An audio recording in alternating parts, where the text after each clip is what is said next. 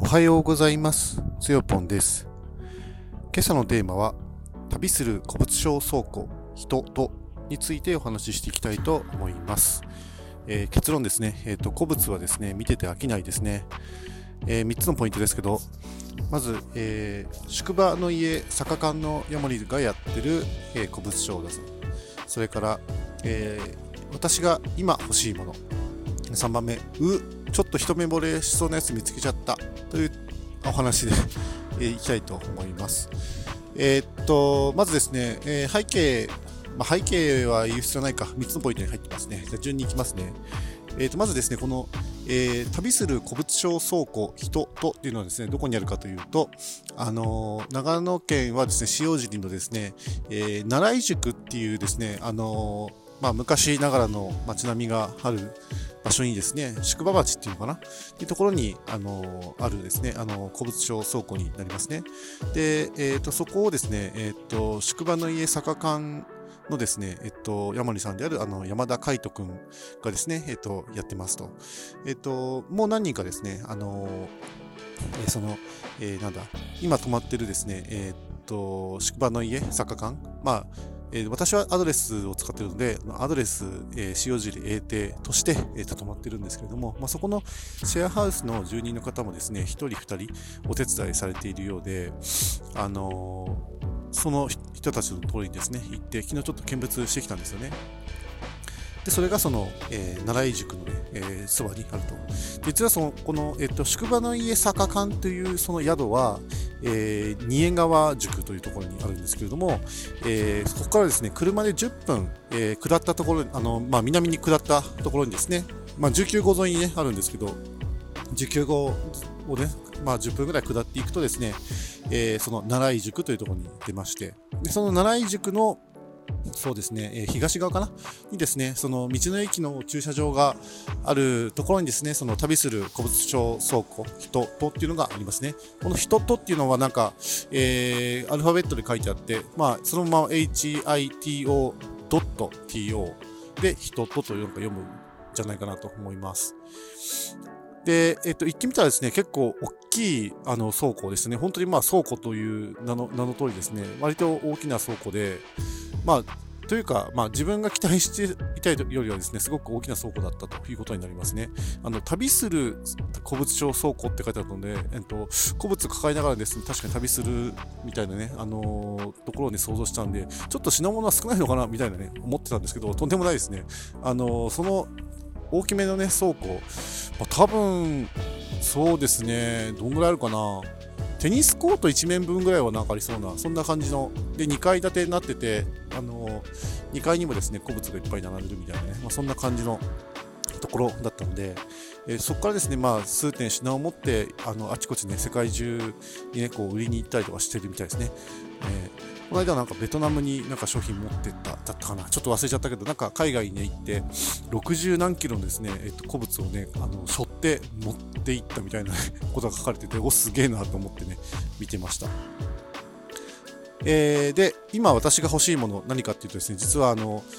っかでポッドキャストで喋ったかなと思うんですけど、テーブルが欲しいんですよね。それもですね、ワークができるテーブルと、それからコーヒーを入れることができるテーブルのこの2つがね欲しいんですよ。でワークができるテーブルは、幅はですねやっぱり180センチぐらい欲しくて、奥行きも60センチ以上は欲しいで、高さもですねやっぱり一般的な机というかワークすることを考えると70センチ程度、それよりもちょっとね高めでもいいんですけど欲しいかなというふうに考えてます。でしっかりとしたね作りで、天板が基本的には、木材、天然木でもいいし合板でもいいんですけど、とにかく天然木ですね。で色もですね、落ち着いた感じの色にしようかなって思ってたんですね。でそこにその 4K モニターとかドンって載せたりして、でもまだ余裕があるみたいな、そういう大きめのですね机を今探しているところなんですよね。目星はついてるんですけど、今回ちょっとその、古物をね見たらなんか一目惚れするものがあるかなっていう期待してですね行ったりとかしてました。今目の前がね、電車が走っていきますね。仁江川の駅が近いので、線路もすごく近いところにですね、この実は、宿場の家坂館がねあります。で話を続けると、コーヒーテーブル、もう一個はコーヒーテーブルが欲しいんですよ。コーヒーテーブルもですね、そろそろっていうか、ようやくって感じなんですけど、エスプレッソをね、始めたいと思っていて、で、エスプレッソはですね、いろいろな、その、器具というか機械がね、あるんですけれども、今自分がね、実は昨日ポチっちゃったのが、フレア58っていうですね、手押し式のエスプレッソマシーンなんですね。で、本格的なエスプレッソが、基本的には電気の力を借りずにですね、入れることができると。レバーがついてて、そこからその5気圧から9気圧にですね、力をね、ぐっとかけることができるので、それを使ってですね、コーヒー入れるんですが、やっぱそのレバーで下に押すっていう力が発生するので、天板がふにゃふにゃとかしてるとですね、非常にエスプレッソをですね、抽出しづらいということがありますので、割としっかりとした、ちょっとでもコーヒーを入れるには少し低いと困るので、ちょっと足のね、長い、だからそれはね、ほんと75センチとかですね、なんなら80センチぐらいあった方が、コーヒーはね、入れやすいんですよね。なんかそういう机をね、ちょっと今探してたんですよ。で、3番目ですね。ちょっと今メモが見えなくなっちゃった。メモどこ行った？ちょっと待ってくださいね。あったあった。で、3番目、ちょっと一目惚れしそうなやつ見つけちゃったということで、これ2つぐらいで見つけちゃったんですけど、1つはですね、コーヒーテーブルになりそうなね、テーブルですね。残念ながらですね、ワークができそうな大きめのでかい机っていうのはですね、ちょっと見当たらなかったなというところはあったんですけど、コーヒーテーブルにこれはいけるんじゃないか、すごくしかもなんか良さそうなんじゃないかって思うですね、ちょっとアンティーク調なですね、テーブルをね、1個見つけたんですよね。で、価格がですね、33,000円って書いてあって、なかなかいい値段するなと思って、でもなんか、すごくですね、しっかりとした作りになってる机だと思ったし、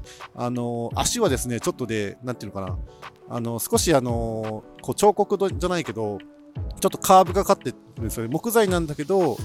ーブがかってて、で、塗装もしっかりしてるし、腐ったりもしないと。で、引き出しもね、ついてるので、あそこの引き出しにその、コーヒーのですね、器具とか、それからその、ペーパーフィルターみたいな小物みたいなものをですね、入れておくことがね、できる引き出しがなんかついてる感じで、これすごいめっちゃおしゃれだし、めっちゃいいなと思って、今ちょっとね、それ、買うかどうかに、すごい検討してるんですよね。まだ全然その、入札っていうか、そのなんか前金払ってなんかするとかってそういうことはしてないので、この隙にですね、売れてしまう可能性はね、限りしまらずなんですけども、今日一日悩んでですね、もしまだ売れてなかったら明日ですね、ちょっと買いますって言ってみようかなというふうにね、ちょっと思っています。なんならそのまま持ち帰ってもね、いいんじゃないかなぐらいね、思ってるんですけど、デミオに詰めるかなっていうのが正直なところなんで、詰めたら詰むけど結構厳しいかな。幅がね、140あって、奥行きが60センチ、で、高さが80センチぐらいあるんですよね。結構ね、大きいんですよ。で、折りたたみとかもちろんできないので、一人で持ち帰ってもですね、そのマンションに入れるの自体がすごい大変な気がしてるんですけど、ちょっとそこはね、頑張るのかなというふうに思いますよね。だからちょっとデミオに入るかどうかちょっと検討してみて、もうダメだったらもう諦めて配達してもらうっていう形に、ね、なるのかなと思いますけど、ちょっとまだね、買うかどうかもわかんないので、これからね、ちょっと考えます。で、あともう一つね、実はいいやつ見つけたんですよね。なんかダイニングテーブルなんですけど、実はね、うちね、ダイニングテーブルないんですよね。なんか、お互いにその結婚した時にですね、一人暮らしで使ってた、その器具っていうか、その家具類をですね、持ち寄ってそのまま使ってるんですよね。だから、家にあった家具ってね、全然ほとんど買ってないんですよね。買ったのはもうなんだ、テレビボードと、それから、ソファーですかね。ぐらいは買ったけど、あとは食器棚かな、食器棚も買ったけど、それ以外はですね、何も買ってないんですよ。全部ですね、流用しちゃってるんですね。だからね、部屋のその、なんていうのかな、レイアウトっていうか、その、やっぱり家具の配置がなんかやっぱ変なんですよね。全然その、家に合ってない家具をですね、それをそのまま20年使っちゃってきてるんですよね。いやーっていう感じで、で、しかもダイニングテーブルなくて、なんかね、やっぱなんかテーブルあった方がいいのかななんて思ってですね、ちょっと、そんな風にね、やっぱり思ってるところがあったところにですね、なんか、すごくイギリスで作られた風のですね、なんかアンティークな感じの、机がね、あったんですよね。で、まあ、ダイニングセットって考えると10万円コースなんですけど、机はですね、確か2万7000円ぐらいで、椅子がね、2万2000円がね、4脚あるって感じなんですよね。だから、まあ、10万円ちょっと、まあ、収支で多分もうちょっと11万とか12万とかいくのかもしれませんけど、なんか、そういう感じなんですよね。なんか、すごくですね、これはいいなっていう感じのやつなんですよね。まあ、ただ、我が家のですね、LINE グループにね、送ったところですね、特に反応が見られなかったので、なんか、あんまり心をね、打たなかったんだなと思って、多分これはね、買わないなっていう感じなんですけど、まあ、そんな感じで、まあ、結論ってさっき言いましたけど、古物はね、見てて飽きないなというところで、まあ、いろいろですね、本当にいろんなね、古物があって、面白いですよね。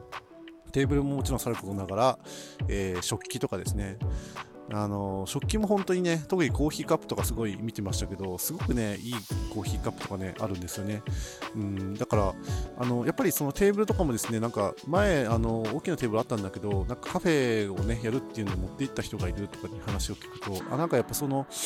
カフェとかのね、営業する方々って、やっぱりそのアンティークなものをね、集めたいとか、店のね、雰囲気に合う、テーブルがないかっていう、やっぱり血眼になって探してるみたいで、やっぱりそうやっていいもの、出物がね、出るとね、やっぱり引き取る方がね、いらっしゃるんだな、というふうに思いますね。まあ、ワンポイントでね、置くっていう、まあ、形がね、まあ、アンティークは適してるのかなというふうには思うんですけど、そのお店のね、雰囲気とか、まあ、お店じゃなくてもその家のね、雰囲気に合うものをですね、ワンポイントで買う。やっぱその、なんか、揃えるとかいうのはね、なかなか難しくて、多分、カフェとか大型になってくると、そのテーブルとかみんな揃ってきたりとかね、椅子とか揃ってきたりとかすると思うんですけど、それをね、揃えるって考えちゃうと、かなり難しいのかなって思うんですけど、ワンポイントで置くっていうのだったら全然ありだと思うし、その一角をですね、そのアンティークな家具とか、なんかいろんなものでね、こう彩るみたいなものはですね、すごく楽しいことなんだろうなと想像しながらですね、昨日その古物をね、見ておりましたということで、以上にしようかな。実は今ですね、まあ、さっき電車の通る音とか鳴ったぐらいですね、外にいるんですよ。で、外ですね、多分ね、また昨日もそうだったんですけど、1度ぐらいしかないですよね。もう夜は氷点下なんですね、この塩尻っていう場所は。で、家の中もですね、10度に下回るんですよ、大体。だからストーブつけないとですね、ちょっとやってらんないぐらいのね、気温になっちゃうんですけど、ちょっとね、今日は隣のお部屋の方がですね、まだ寝てる感じがね、したので、外にね、わざわざ出てきて、喋ってみましたということになります。以上にしたいと思います。最後まで聞いてくださってありがとうございました。それではまた。